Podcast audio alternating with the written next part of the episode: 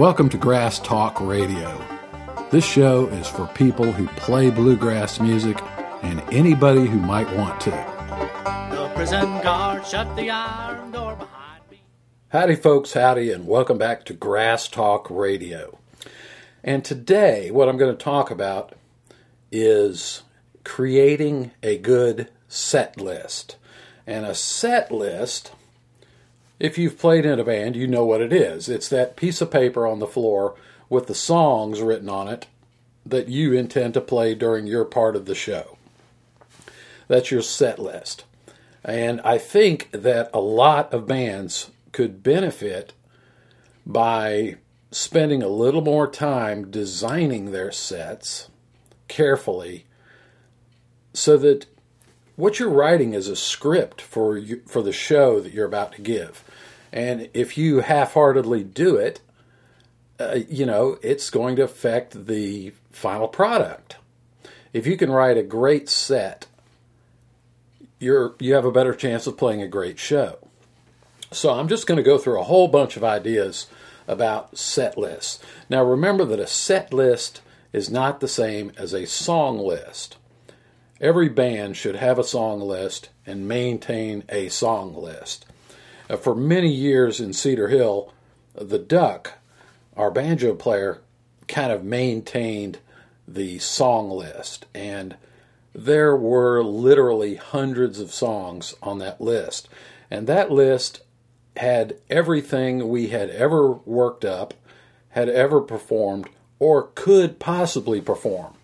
And he had them divided up in vocals and instrumentals. There was a, a whole page full of instrumentals and a whole page full of singing songs. So your song list is we could do this song, or we have done this song in the past, or well, you know, we're going to begin to we're going to work on this. Some of our guys know this song, but not everybody. That's it's it's like your library. It's where you draw from to create set lists. You obviously don't want to write a set that contains songs that you haven't rehearsed and you don't play very well. So the song list is your library of these are ready to go tunes and your set list you pull from that. Now, you could divide your song list into a variety of types of tunes. If you look through all the songs that your band is currently playing or capable of playing, you're going to have fast banjo instrumentals, you're going to have fiddle tunes, you're going to have things that feature the mandolin, you're going to have uh, medium tempo trio songs, you're going to have up tempo duets. You're going to have slow tunes. You're going to have waltzes. You're going to, you know, there's a lot of different kinds of songs. So it's not a bad idea to, on your master song list, write down what, what they are, you know, categorize them a little bit. And the reason I say this is when you design a set, if you put on an album, and many times an old traditional album with, you know, 10 songs on each side was a pretty good example of what a good set is. Each side of the album would be almost like one set at a live show. So you want to you want to have a lot of variety, but you also don't want to yank them around, yank the audience around too much. You don't want to take them from massive energetic highs to super lows either. So I like to think of designing a set list more in terms of a wave like motion. So you will build, and the wave builds, and then it will subside. And then it will build again, and it may subside again. And then for the big finish, it's going to build to a climax at the end. And we'll talk more about that here in just a minute. Typically, for bluegrass bands, because of the normal length of most bluegrass songs, it's pretty safe to say that a set of a typical 45 minute set, it, it's safe to say 13 songs. Now, you may only be able to squeeze in 12 or maybe 11, but I doubt you're going to be able to get 14, 15 songs in a 45 minute set. So I, I have always operated with the 13 songs, and then if I need to cut, I can always cut. But it's it's hard to add off off the cuff. You know, when you're you're coming up to your final song on the set list and the and the guy over the MC gives you the two more sign and you don't have anything there, that's a problem. Your show is already peaked, they want more and you don't have anything planned. So it's far better to have too many. Let's say you've got the 13 song standard set list and you're coming along there and you're at about song 9 and they say two more. Now you got some options. And what I have always done is if you're playing where somebody else is controlling the time and they give you the two more, one more, I always just jump straight to the final two songs. If they say two more, we're skipping. We're going to finish what we're doing, and then we're going to skip to the end. I don't. Doesn't matter if we skip one or two or three. It doesn't matter. I'm going to the final two songs. If they say two more, we're jumping ahead to the final two. So that that section of the set that's right before the ending is sort of that optional time. You know, if you lose one, it's not going to kill your your entire show. So that's a good place to put in things that are sort of duplicates of things that you've done earlier. If you already did a slow fiddle tune at song 3 and you've got another one you'd like to do, stick it around song 10. That way if it does get cut, you haven't completely eliminated that that type of thing, that style. Okay. So let's go through here. Oh, and before I leave that, the reason I always leave those two songs, I try to jump to them if anything goes, if we're running short of time, and I want to go to those final two because those, the final two are very planned. They're planned to really go out with a bang. So I don't want to monkey with them. Last thing in the world I'd want to ever do is cut the final tune because that's the ultimate climax of the show and you don't want to you don't want to chop that off. Chop something off before that. Okay. Let's go through a few of these ideas about how to create a set list. The first thing that I think you should do, and I already mentioned it, is to think of the show as sort of a wave. A wave of ups and downs, emotional ups and downs. Now, this wave, I believe, because of we're a bluegrass outfit, I think it makes a good impression to come out of the gate strong. Think of it as a horse race. You don't want to just come trotting out of the gate. So you want a very strong beginning and you want a very strong finish. Notice I did not say you want a fast or a loud. I'm not talking about that. What I'm saying is you want to really do your best at the beginning and at the end. Because at the beginning, you've just been introduced. Maybe you introduced yourself. And people, you need to get their attention back. Because let's say you've just been on a 15 minute break. You need to recapture the attention of the audience in the first song and mold them back into an audience. So you want a good, strong opening and a good finish. The middle stuff is where the wave action takes place. So you might start off with I like to always start with a with an instrumental, especially when someone else is running the sound because it gives the sound man a chance to kind of tweak and dial in the sound without the extra burden of vocals. All he's got to do is worry about five instruments. And then the second song, I will always have it be a vocal. because by then the sound man has the instruments pretty well established, and now he's going to kind of uh, refine the sound of the vocals. Now everything's good, and you just off to the races, as they say. So that was kind of my my philosophy for set design. Start with a good hot instrumental, then go into a vocal tune. And I don't want to drop from a from a hot tune down to some slow tearjerker or something like that. I want both songs at the beginning to kind of be upbeat and, uh, you know, exciting. Because, as I said before, you're trying to capture the audience and pull their attention in. And some people may not be drawn in by the first song.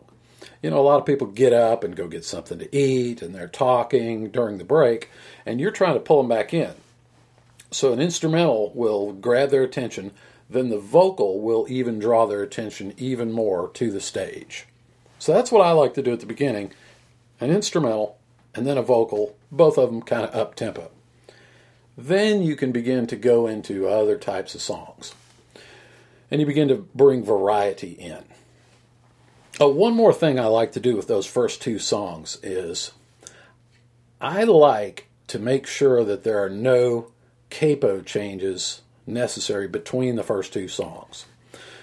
And I don't like to stop and waste any time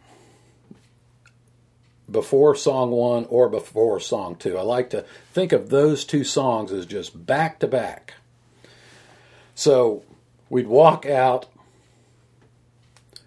Maybe the audience is, is clapping. You might say something as simple as thank you, and bam, you hit them with the first song, which is a hot instrumental. And then at the end of that, you're going to get some applause. Before that applause dies down to zero, while it's still, let it taper off. And when it's almost gone, bam, you kick off the second tune. And it's a vocal. That sort of, of style of performing is very fast paced. They haven't heard you really say anything. You haven't come out and said, "Oh, thank you very much. We're we're just proud to be here for our little part of the show." And let me introduce the members of the. You know, you're not doing any of that because that's not going to capture the attention of the audience. A good hot instrumental, and then bust right into one of your better vocal tunes. That will draw them in. Now you got them. You got them eating out of the palm of your hand so now's the time you need to let them breathe a little bit. That's pretty exciting. So that in between the second and third song is a great time to let some of the air out. That's when your MC steps up, mentions the band name, thanks the audience for being there, whatever. Not too long. Don't get into a bunch of, you know, a half an hour of yakking. Don't waste their time but that's the time to acknowledge and thank the audience.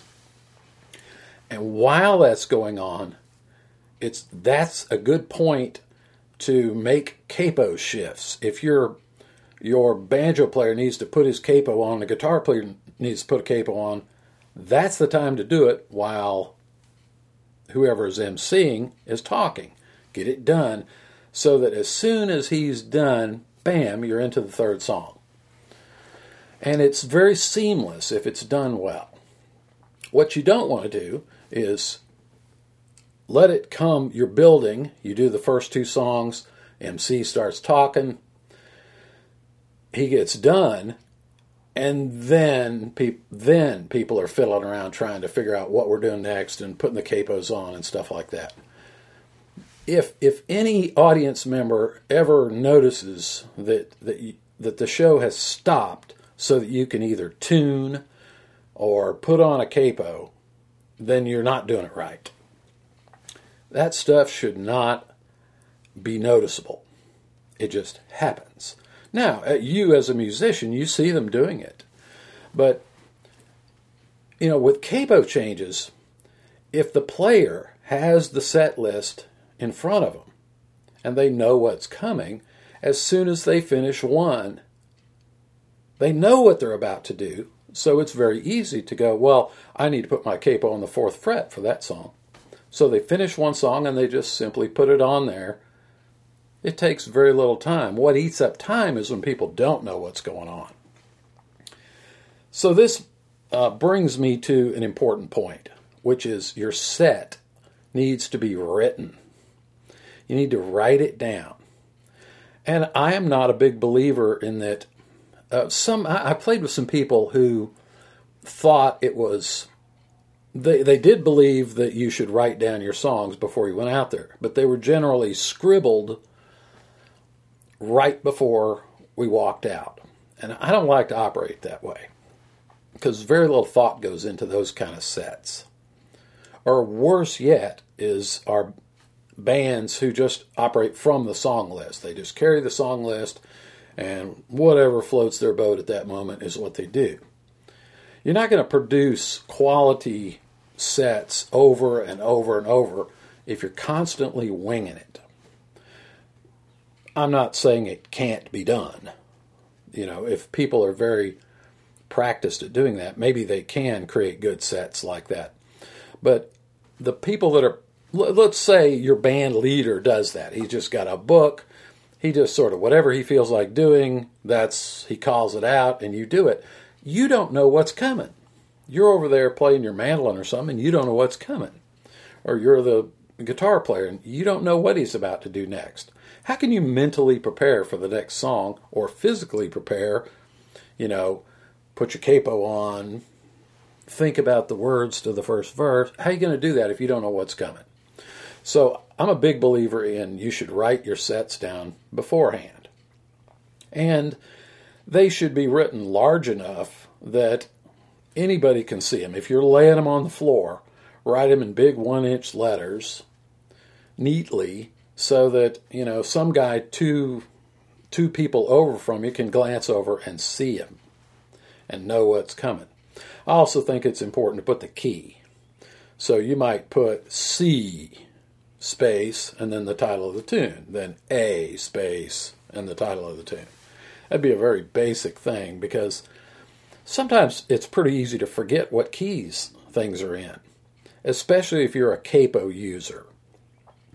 Because if you if you're a guitar player and you use a capo, you could play it in G or A or B flat or B, and you play them all the same. You just put the capo in a different place.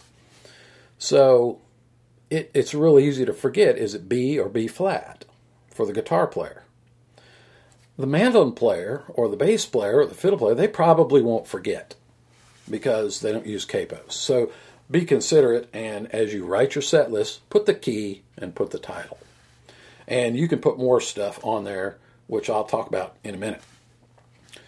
So I believe in the in the big powerful kickoff, the two tune mini set, an instrumental, then a good powerful vocal, and then that little breathing moment, a little bit of patter, a little bit of chatter, and then get into the variety. So let's talk about variety.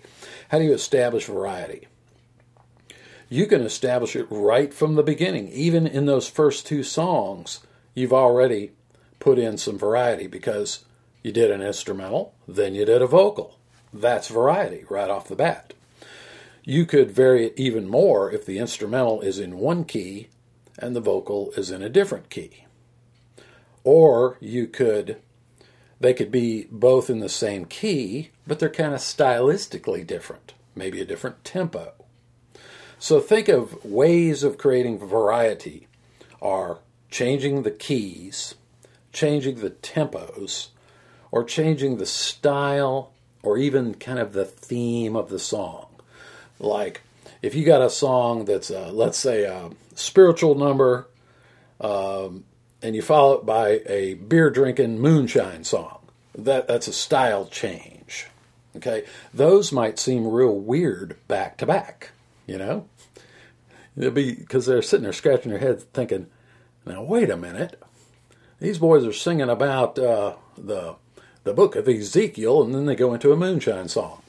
So what you might want to do is, if you've got styles that are sort of or themes that are sort of conflicting when they're sitting right next to each other, separate them a little bit. Stick an instrumental between them. That gives people time to forget what you just did. You know what I mean?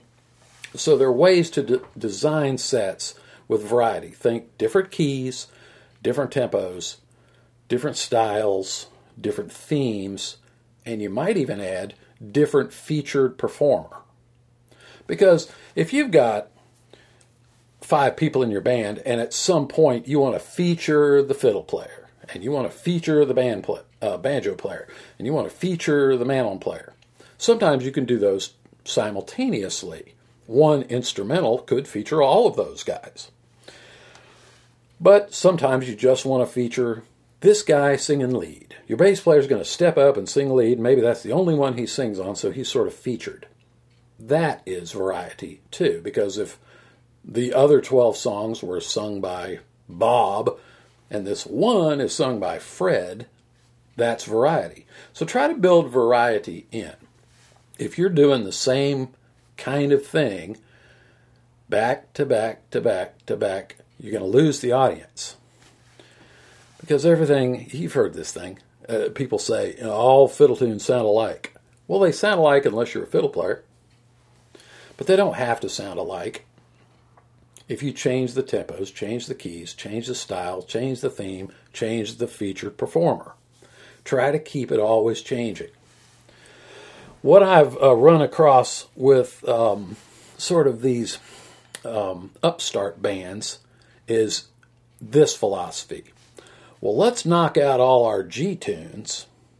And then when I put my capo on, I want to play all my A tunes so I don't have to fiddle around and adjust the fifth string on my banjo. You know, you got people that don't, they, they'll say things like, well, while we're in B flat, let's do such and such.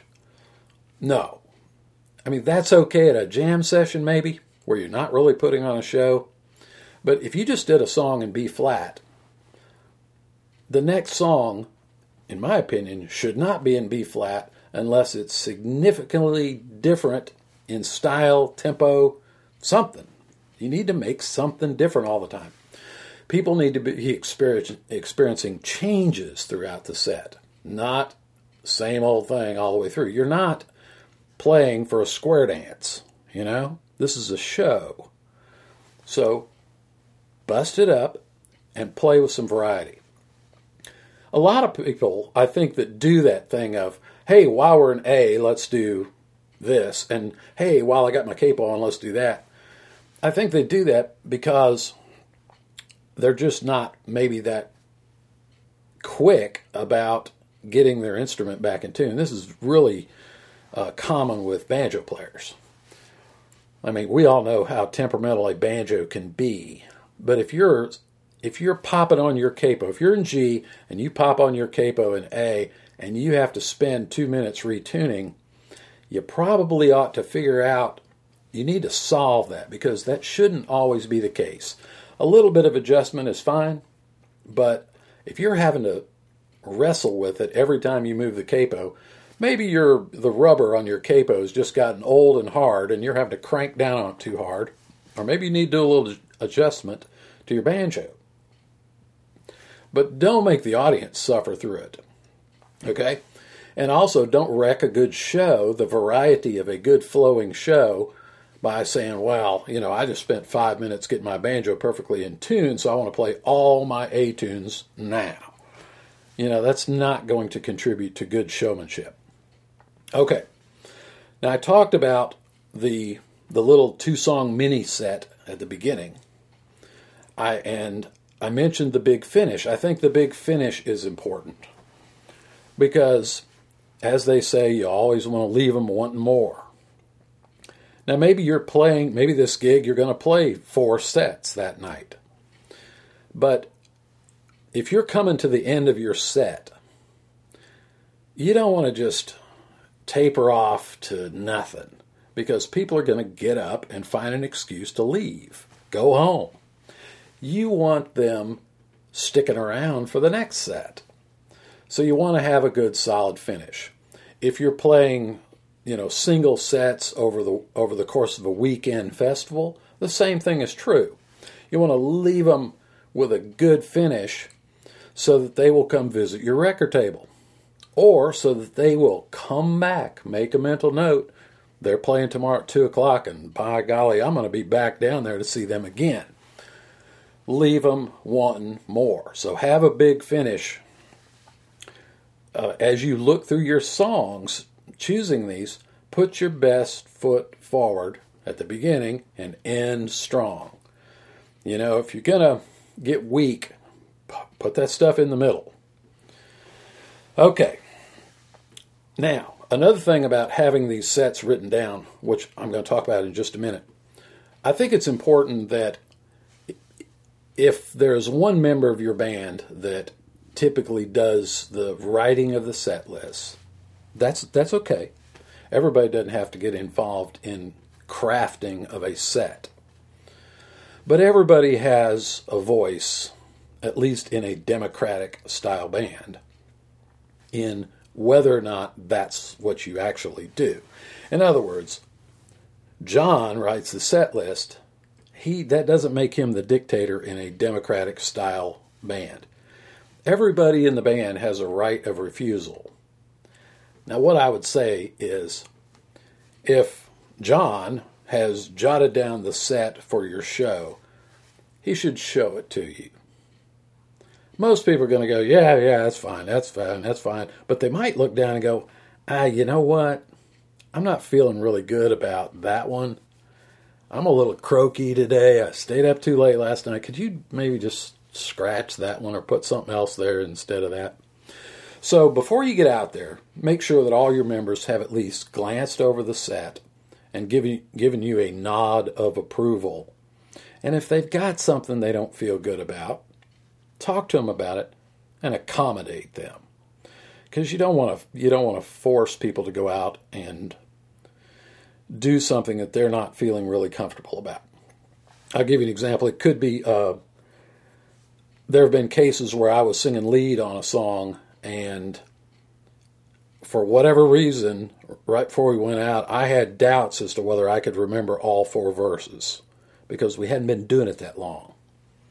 And the person who wrote the set is saying, "Oh, you can do it. You can do it." I say, I, I don't know, man. I'm sitting here right now. I can't remember the first verse. How about scratch that? Let's work on that some more. Put in such and such. So be a little flexible. You know, don't be a dictator of your sets unless you're hiring and firing, you know, in which case you do what you want to. But if you're one of these democratic type bands, give people at least a chance to see it. And if they want to beg off of something, you know, give them that chance.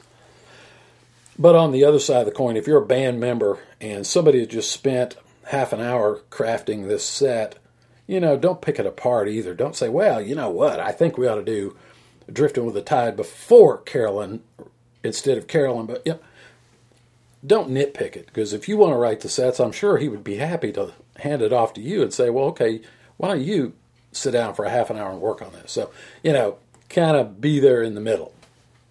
Okay.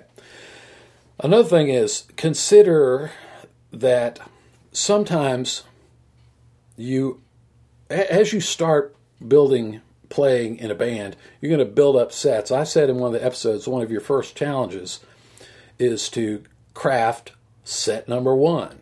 You need a set of music before you can go out and perform. Then you start working on a second set, then a third set, then a fourth set.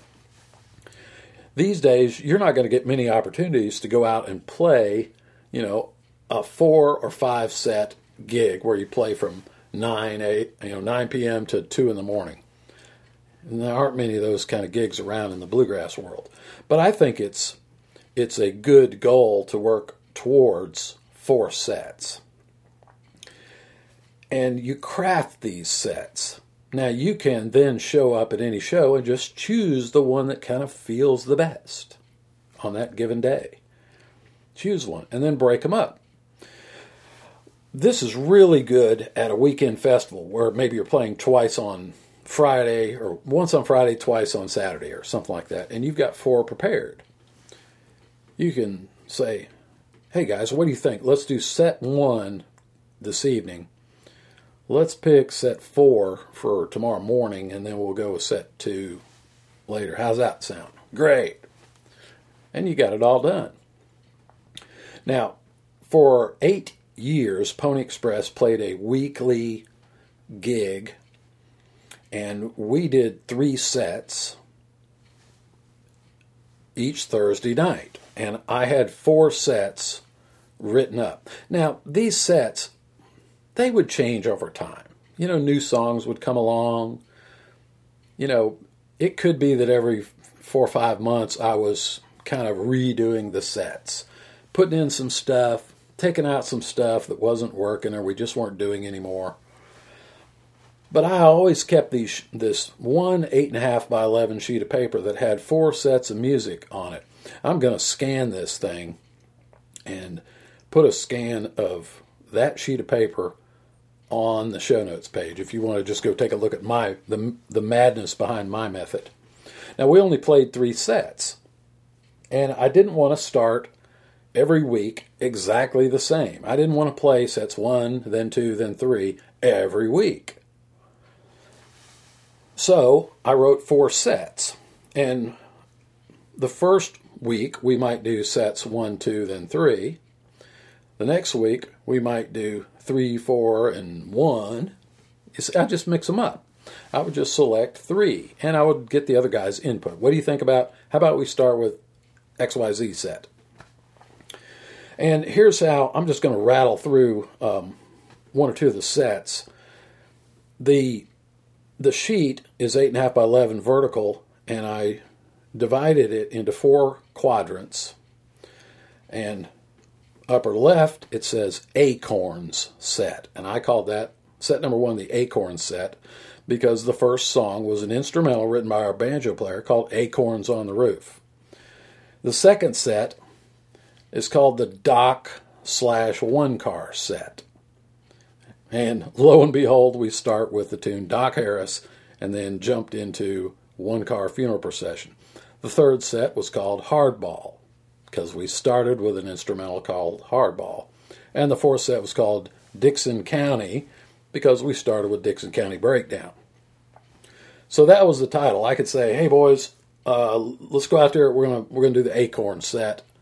Well, they all had a copy of this thing. All I had to do was, you could actually fold this little this piece of paper in fourths, and just be looking at one of the sets. Any one of the four sets, you could, depending on how you folded it, you could have that right in front of you. And I used to um, carry little magnets. I bought a little package of magnets at Radio Shack, and I had five of these set lists. And in between, while everybody else was on break, I would go take the set list and fold it so that the next set was visible and stick the magnet on it and stick it on their mic stand right in front of their face. So when they came back from break after chewing the fat and pressing the flesh and uh, visiting the watering hole, they would come back and I'd already changed the set list over to the hardball set, and it's there with a little magnet, and there it is right in front of them. And there's 13 songs. So here, here's a typical one. This set started with an instrumental called, called Hardball, key of D. Then we immediately busted into, God help us, Fox on the Run in the key of A. Then we switched to key of D, 10 degrees. Key of A, Little Cabin Home on the Hill. Key of E, Willie Jones. Key of A, Your Love is Like a Flower. Key of D, Whiskey Before Breakfast. Then, and all four sets had this guest slot in big letters. I'll come back to that. Then came G, Man of Constant Sorrow, D, Old Freightliner, G, Little Girl of Mine in Tennessee, D, the Ashokan Farewell Dixie Medley, D minor, an instrumental called McDonough. What you'll notice there is that that's 13 songs, and the key changes every time. There wasn't a single one where there are two in a row. However, when crafting these sets, a lot of times I would try to think about how does the guitar player play that? Does he play it out of open C? Or does he put have his capo on let, let's say we're playing a song in D. Is he playing an open D or is he putting a capo on the second fret and playing it out of C? And I would take that into consideration to try to minimize capo changes. So the key might change. Let's say he might be in A and then he's in D and he plays them both with the capo on the second fret. That's smoother than forcing him to do capo changes. Now, in the other band I was in, Cedar Hill, uh, a lot of times we had a, a, guy, David Ellis, who played fiddle and dobro.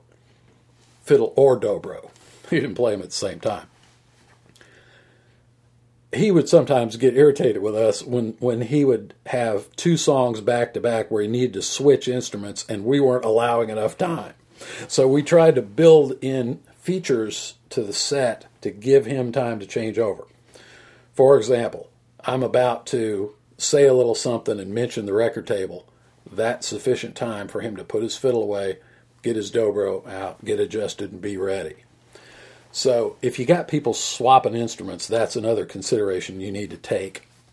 And try to make anything that involves capo changes or instrument changes, let that be the time where your MC is doing a little talking.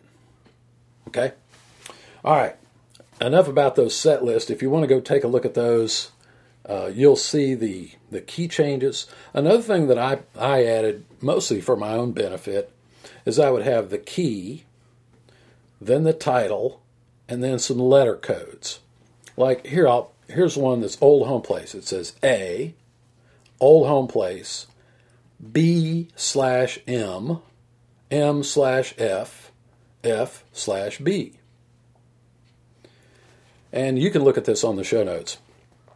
The B is underlined. And all that means is the banjo kicks it off. And it says B slash M. That means that the opening break is actually a split break. Banjo kicks it off, mandolin finishes it. The second break is M slash F. Mandolin splits it with a fiddle. The third break is fiddle splits it with a banjo. Another song on there, a more simple version, this says give F, rain O rain, G underlined, M F. That means the guitar kicks it off, the mandolin has the first break, fiddle has the second break. I mean, it's when you learn your arrangements really well, you don't need that stuff. But when when the arrangements are still a little bit green, sometimes you do. You know, so these things a lot of times were written on there when the song was first added to the set and then later on we didn't really, you know, need to even look at them. We knew who kicked off each tune, and you should too. Okay, let's get back to a few more do's and don'ts, and I'm going to close this thing out. Here's a don't show killer. Don't waste people's time, or at least try not to.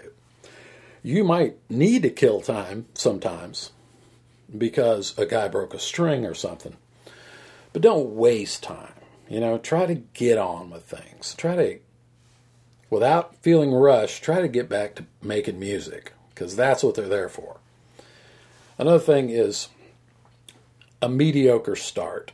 Don't go out there and get off to a bad start. Put some good stuff first.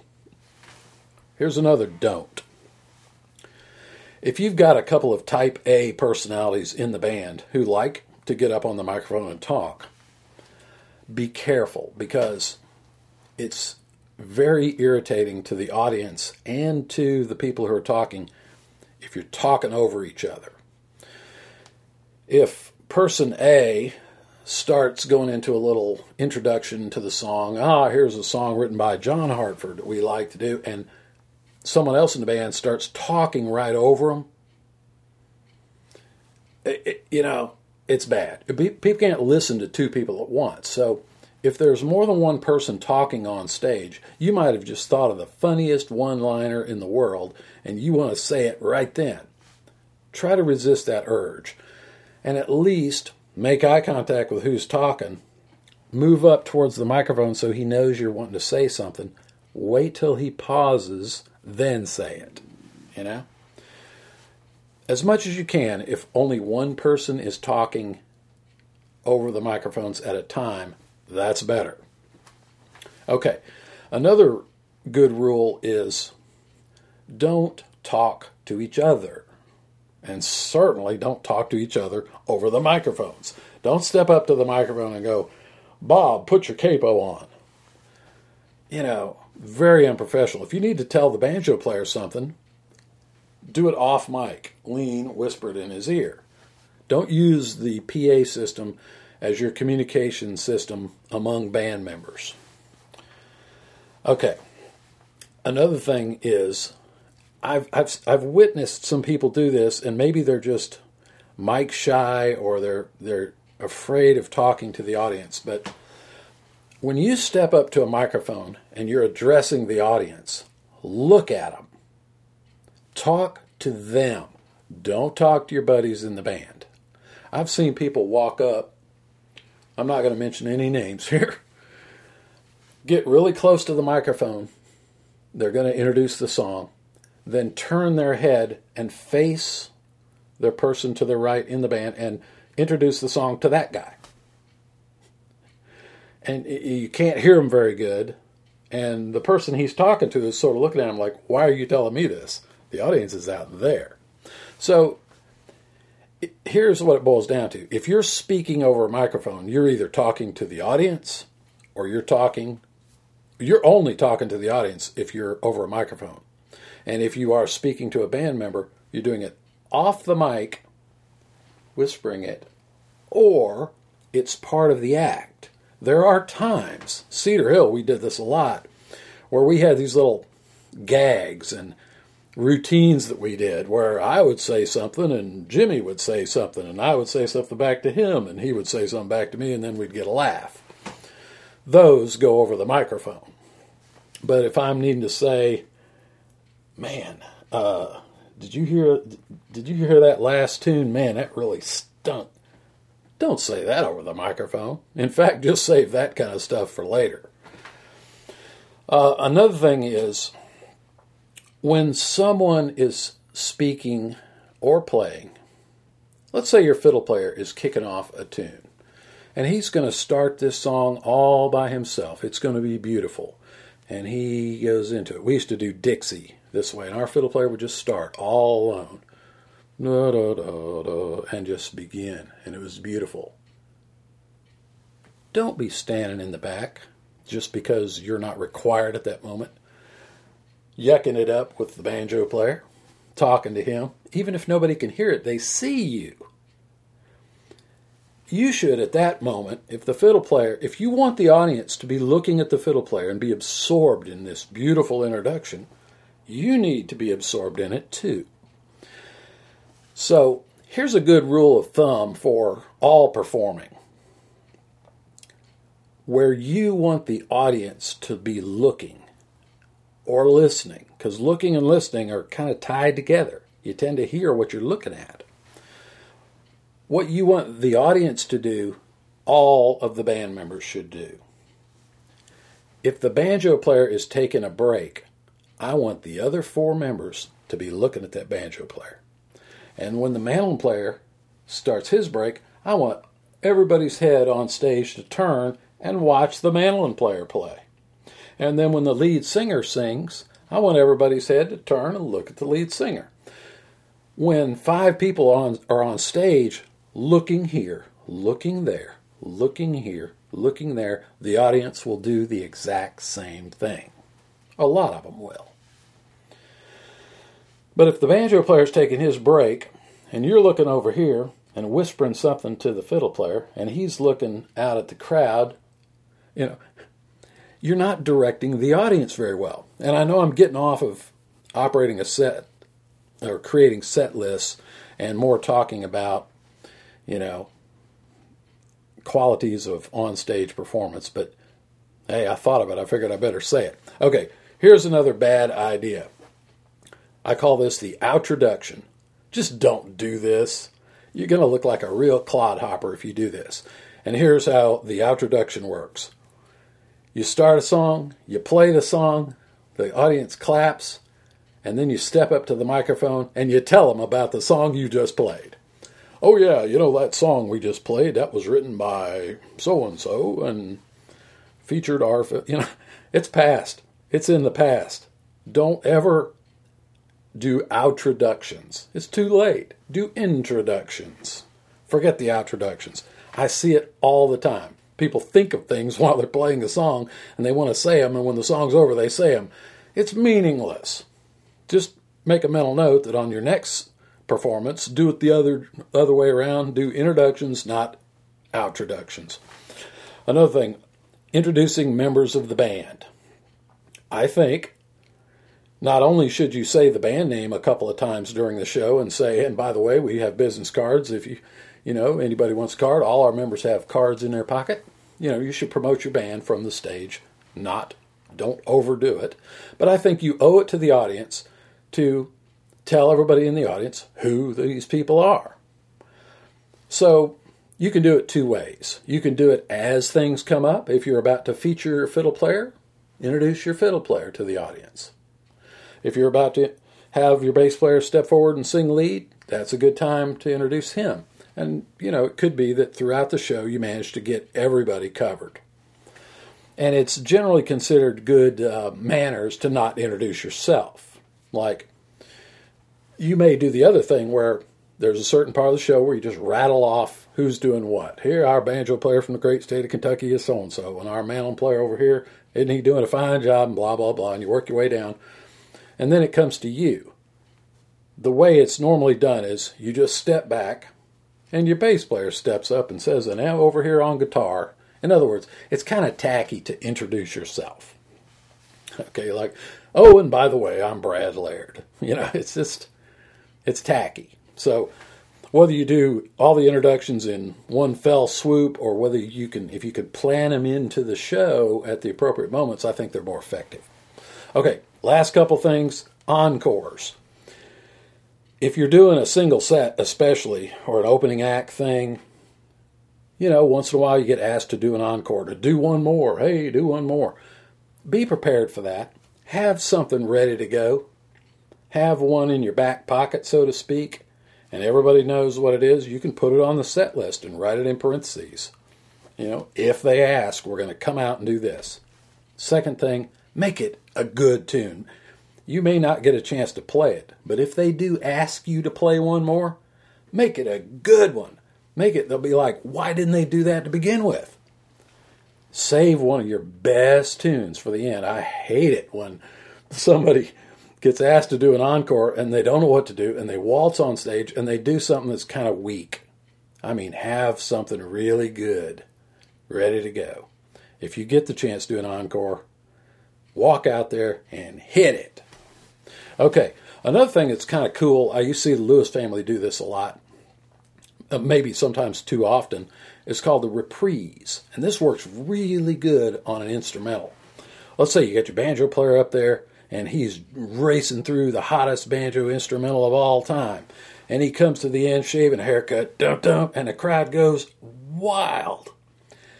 And you can almost count five, four, three, two, one, and he kicks into it again. And he goes through it one more time. Not the whole song, just the last break one more time. That's really cool, but don't overdo it. So that's called a reprise they're digging it. You just whack them over the head one more time with it, you know. Maybe not even do that more than once per per show. Okay, I think I've talked enough here in this episode. Um, while you are listening to this, I am actually visiting my daughter and my new grandbaby up in Philadelphia, Pennsylvania. So I am recording this right before Thanksgiving. I hope all of you have a great Thanksgiving. I'm not even going to plug anything about the site other than to say go to bradleylaird.com. Enjoy it.